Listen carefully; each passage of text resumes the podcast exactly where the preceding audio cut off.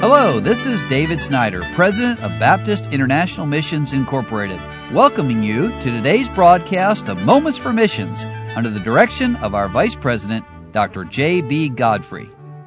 Well, I enjoy having people with me here. I don't like to be by myself. I don't know about you, but sitting here in this studio and it's all padded, and this is my padded cell, I guess, but I like to have people here. And yesterday I started an interview with Brian Baggett, who is now our director for military ministries, but he started out his career as a missionary down in Venezuela, and we left you there yesterday. So you're a pilot as well as a missionary. Yes, sir. And explain a little bit of our philosophy at B I M I of being a pilot. That's not all that you do if you're a B I M I missionary and a pilot. That's correct. It's very important that we realize that B I M I's focus is church planting ministries. And to use a tool like an airplane for the purpose of planting churches is exactly what we used it for in Venezuela. We were able to minister not only by supplying the missionaries that lived in the jungle to prevent them from having to come out on canoe or by foot. Right. We were able to provide travel for them, and then it opened many doors of opportunity into additional villages. And then during that time you all were in Venezuela, you mentioned that Hugo Chavez had come in as president.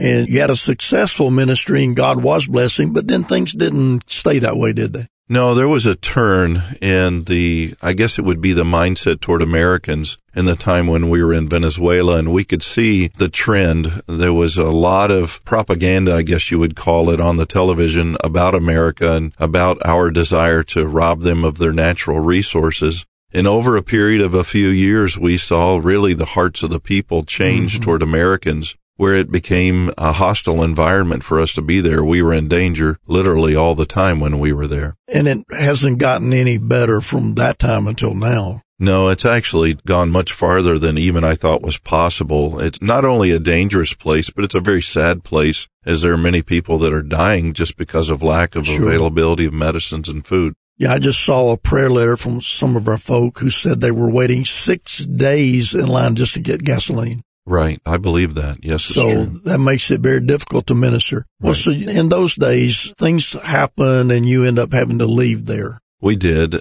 You know, it was a terrible thing when the Lord finally showed us that we needed to leave Venezuela. Mm-hmm. I've often said this, and I believe it, that the most difficult decision a missionary will ever make is leaving the field. And I never would have thought that possible until we lived through it. Right. But, you know, what's next is never on the missionary's heart. Sure. Their desire is to stay on the field and continue to serve. So when that happens and a missionary is forced to leave that country where they've told everybody, I'm called to Venezuela in your case, are you out of God's will then if you have to leave? Absolutely not. You cannot consider yourself a failure if you're continuing to follow God's leadership in your life. Correct.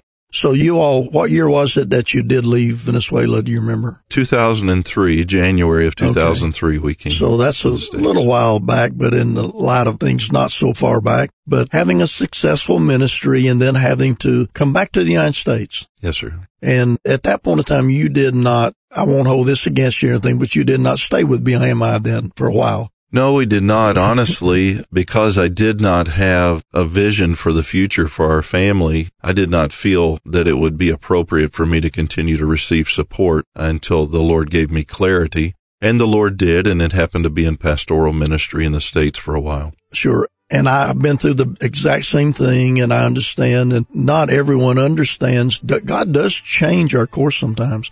All you have to do to see that is read the book of Acts and, and the life of the Apostle Paul, because he and Silas were trying their best to go one way, and they tried it, and the Holy Spirit said no, and they ended up then having the Macedonian vision, and God directed them. So we're going to talk more tomorrow with Brother Baggett about how God directed them. You've been listening to Moments for Missions. For further information, please write to B I M I, P O. Box nine, Harrison, Tennessee, three seven three four one, or call us at four two three, three four four, five zero five zero, or you can visit us online at w w w dot b i m i dot org.